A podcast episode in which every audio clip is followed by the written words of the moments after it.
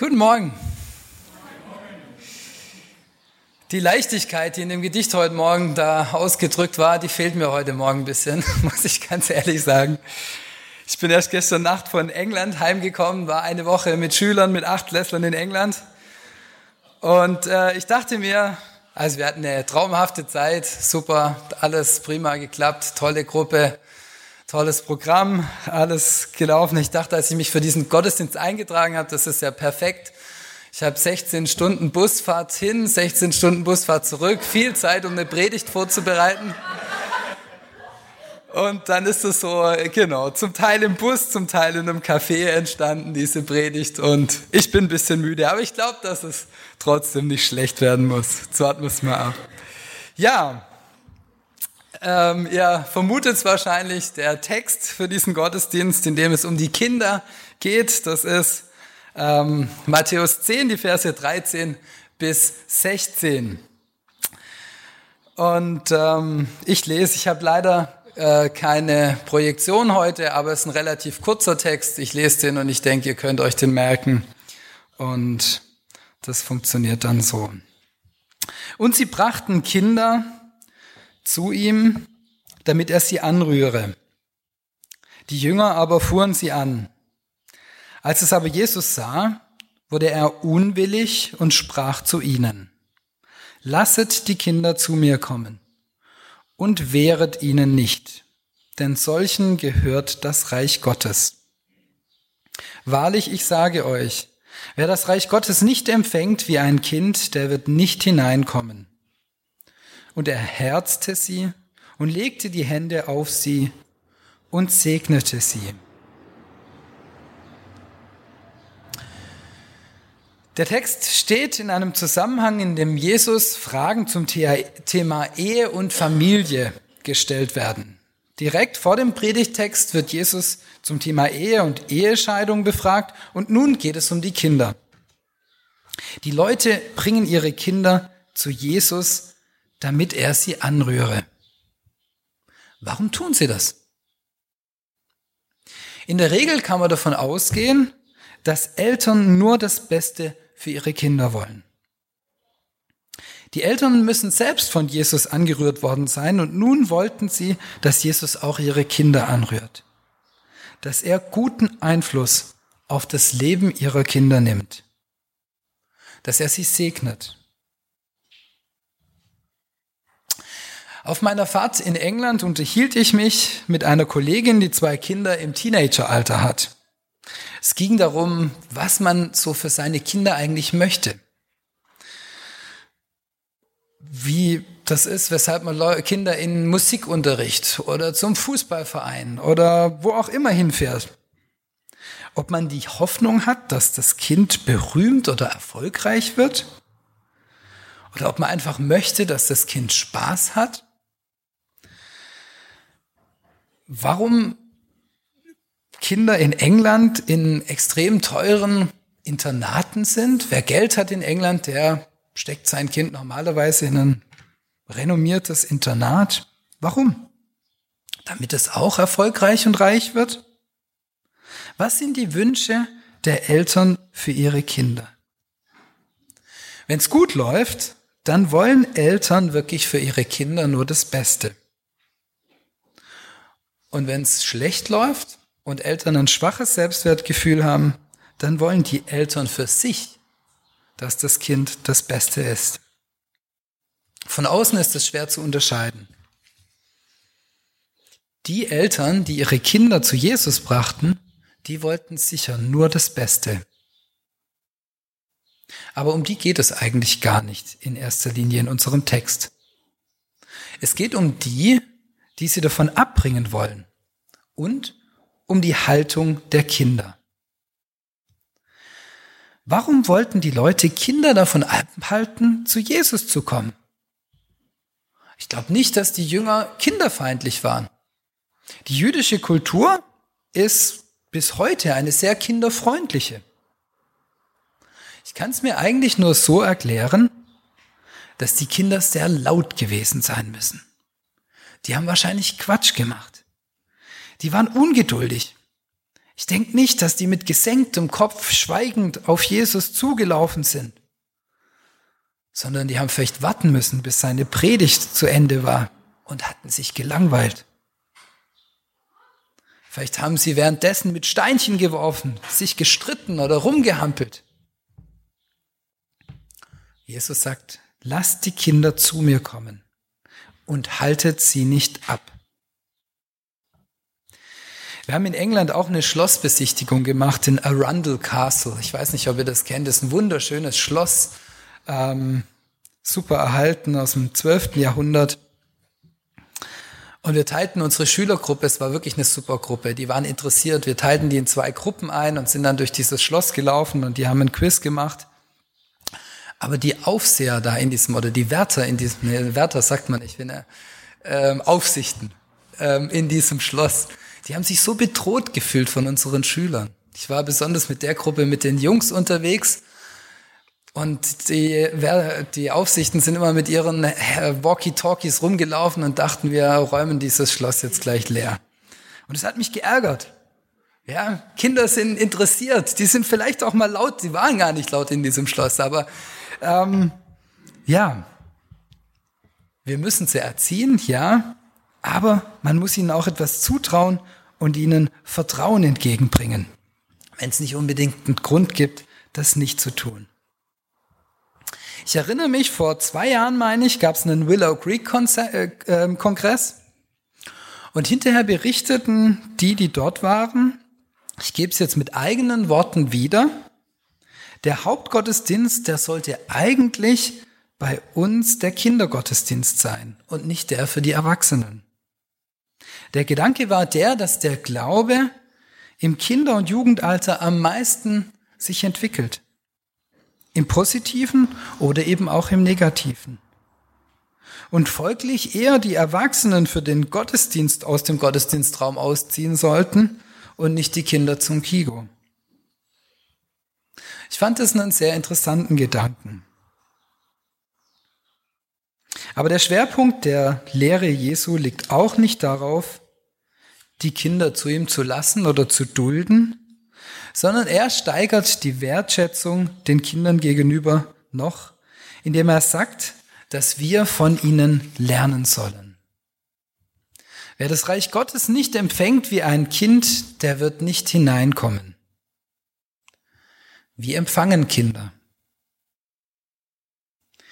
Kinder sind direkt und reden frei heraus. Vor zwei Wochen kamen meine Mutter und mein Vater zu Besuch. Lilly und Elena zählten schon im Voraus die Tage und wenn wir darüber sprachen, machten sie Freudentänze bei dem Gedanken, dass Omi und Opa kommen würden. Und am Sonntag vor einer Woche abends um 6 Uhr kamen sie dann und wir empfingen sie unten auf der Straße. Die Kinder freuten sich sehr. Und das Erste, was Lilly fragte, war, Omi, kann ich einen Bonbon haben? Mir war das natürlich peinlich und ich sagte, sie solle doch erst einmal die Omi ankommen lassen. Aber daran denken Kinder nicht. Wenn ein Wunsch da ist, dann wird er geäußert, egal wie er ankommt. Kinder sind extrem direkt, wenn sie gesund sind dann tragen sie keine Masken und verstellen sich nicht. Das macht es zuweilen anstrengend, manchmal peinlich, aber meist sehr schön und ehrlich. Wir kennen auch alle dieses Sprichwort Kindermund tut Wahrheit kund. Und ich denke, wir können davon lernen. In unserer Gottesbeziehung. Natürlich ist es auch in zwischenmenschlichen Beziehungen wichtig, ehrlich und direkt zu sein. Aber da kommt auch nochmal diese Komponente dazu, dass man, wenn man Dinge ehrlich sagt, auch die nötige Liebe haben muss, ähm, um Dinge zu sagen, um nicht zu verletzen. Aber im Blick auf Gott, glaube ich, ist es wichtig, dass wir direkt von ihm erwarten dürfen und ihm sagen dürfen, was wir erwarten. Wir dürfen von ihm erwarten, dass er uns beschenkt, dass er dieses gute Reich aufbaut. Ihn darum zu bitten, vielleicht sogar zu betteln, das machen Kinder auch manchmal, manchmal sogar auf eine penetrante Art. Wir dürfen all unsere Wünsche, unsere Bedürfnisse Gott entgegenbringen, so wie das Kinder tun, ohne Hintergedanken. Und wir müssen auch keine komplizierten Gebete formulieren. Der zweite Punkt, wie Kinder empfangen, also erstens, sie sind direkt und frei raus. Der zweite Punkt, Kinder sind auf Erwachsene angewiesen und vertrauen. Kinder sind auf ihre Eltern angewiesen und in der Regel vertrauen sie darauf, dass ihre Eltern gut für sie sorgen. Wenn wir älter werden und stark sind, vergessen wir häufig, dass wir auf Gott angewiesen sind. Oder wir vertrauen ihm nicht mehr sondern vor allem uns selbst. Ich habe mich vor ein paar Wochen ertappt, dass, ich mich selbst damit nicht leicht tue. Ich habe gemerkt, dass ich ein geniales Leben habe. Beruflich und privat geht es mir fantastisch und unserer Familie super. Geistlich ausgedrückt könnte ich sagen, dass ich als Person und wir als Familie über und überreich gesegnet sind. Und doch habe ich gemerkt, dass ich mich schwer tue, auf Gott zu vertrauen. Insgeheim ertappte ich mich immer wieder dabei, dass ich damit gerechnet habe, dass es so nicht weitergehen kann. Dass irgendwas Schlimmes passieren würde, dass eins unserer Kinder oder ich selbst vielleicht schwer krank oder verunglücken könnten. Dieser Gedanke ist ein Ausdruck des fehlenden Gottvertrauens. Und ich möchte daran arbeiten, den loszukriegen. Zu empfangen wie ein Kind heißt nicht damit zu rechnen, dass alles schlimmer wird, sondern darauf zu vertrauen, dass Gott es gut macht und dass er auch in Zukunft gut für uns sorgt. Im Idealfall vertrauen Kinder leichter, Deswegen sind sie aber auch leicht verführbar oder auszutricksen. Beim Gemeindepicknick vor drei Wochen hat Rudi unsere Elena ihre Finger gezählt. Ein paar von euch waren dabei. Und er hat einfach einen Finger doppelt gezählt. Und die Elena war sichtlich verwirrt. Es war eine nette Situation. Aber sie zeigte auch, dass die meisten Kinder wenn sie nicht viele schlechte Erfahrungen gemacht haben, erst einmal davon ausgehen, dass die Erwachsenen es richtig machen und vertrauen. Und es ist hilfreich und gut so. Sie wären doch überfordert, alles überprüfen zu müssen. Sie müssen auch nicht alles verstehen. Wir können in diesem Zusammenhang auch von Kindern lernen. Auch wir müssen nicht immer alles verstehen. Auch wir würden uns sehr viel leichter tun, wenn wir in vielem einfach darauf vertrauen würden, dass Gott es gut macht und er schon weiß, was er tut. Der Text geht weiter und Jesus herzte sie. Ich saß also in England mittlerweile im Bus nach London und dachte über den Predigtext nach. Und ich vermisste meine Kinder. Und ich konnte mir so gut vorstellen, warum Jesus sagt, lasst die Kinder zu mir kommen. Jesus hatte Sehnsucht nach seinen Kindern. Gott hat uns Menschen zu seinem Gegenüber geschaffen und er hat Sehnsucht nach seinen Kindern. Er möchte uns herzen und segnen. Er möchte Gemeinschaft mit uns haben. Wir gehören zusammen.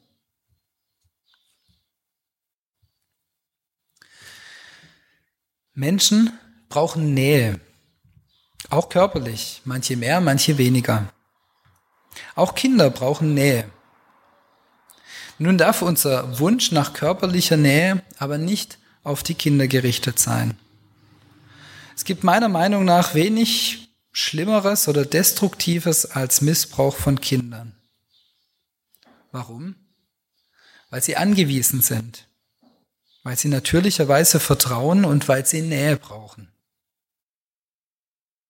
Wir hatten kürzlich in der Gemeinde eine Veranstaltung von Gerda Landes in diesem Zusammenhang. sichere Gemeinde.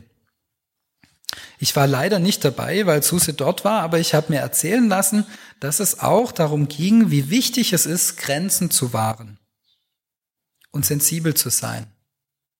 Wie viel Nähe oder Distanz für den Einzelnen gut ist.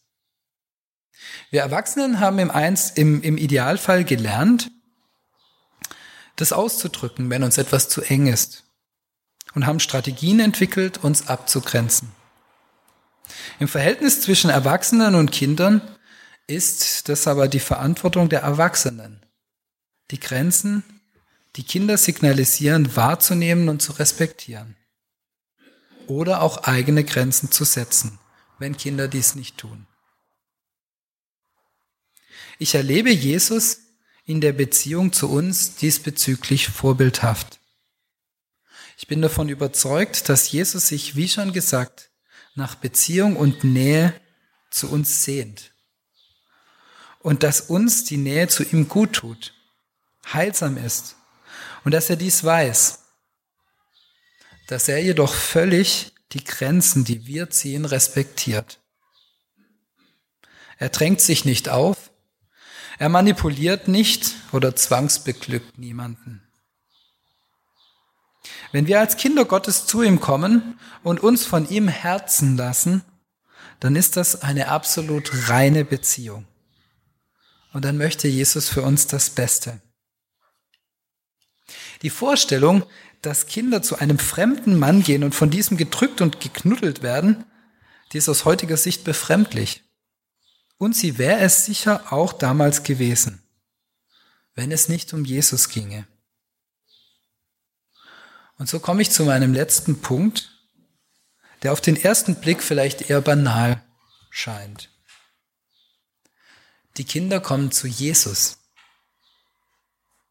Würden sie zu einem anderen Mann gehen, dann wäre das möglicherweise komisch, vielleicht sogar verkehrt. Aber Jesus ist der, zu dem die Kinder kommen und wir kommen sollen. Warum? Weil er und der Vater eins sind, wie es im Johannesevangelium steht. Weil er unser Vater ist. Er ist kein Fremder, sondern vom Familiengrad enger, als dies ein leiblicher Vater je sein kann. Er hat entschieden, dass wir leben sollen. Und er hat Freude an uns. Er ist stolz auf uns. Er sorgt für uns. Wenn wir zu ihm kommen, dann erfüllen wir die biblische Bestimmung des Menschen, als sein Ebenbild, als sein Gegenüber zu leben. Wenn Kinder jemanden nicht gut kennen, dann fremdeln sie oft. Wir kennen das alle, wenn sie diese Person treffen. Und wenn sie die Person dann besser kennen, dann tauen sie meist auf. Im Englisch-Abitur kam dieses Jahr seit langem mal wieder ein literarischer Text zur Analyse dran. Vielleicht haben es manche von euch mitbekommen. Die Schüler waren zum Teil sehr unglücklich. Es gab Petitionen, dass der Text zu schwer war. Inhaltlich ging es um eine Familie mit einem Kind, die für einige Zeit getrennt war. Der Vater, bereits länger in den USA, ließ nun seine Familie nachziehen. Und der Text beschreibt, wie sie sich wiedersehen und anfangs nicht wiedererkennen, weil sie sich so lange nicht mehr gesehen haben. Das zweijährige Kind versteckt sich hinter seiner Mutter, da es den Vater nicht mehr kennt. Vielleicht geht es manchen von uns heute Morgen auch so, dass das Wirken unseres himmlischen Vaters schon lange nicht mehr wahrgenommen wurde. Vielleicht noch nie richtig wahrgenommen wurde. Ich möchte uns ermutigen, heute Morgen zu ihm zu kommen. Ich möchte uns ermutigen, das Reich Gottes wie die Kinder zu empfangen. Direkt zu sein wie die Kinder. Mit all unseren Wünschen. Jesus frei zu sagen, was wir uns wünschen und ihm zu erzählen, was wir erlebt haben, was uns beschäftigt. Und ich möchte uns ermutigen, ihm zu vertrauen, bewusst Ängste abzugeben und Gott zu vertrauen, dass er es gut macht. Zu ihm kommen und uns von ihm lieben zu lassen. Amen.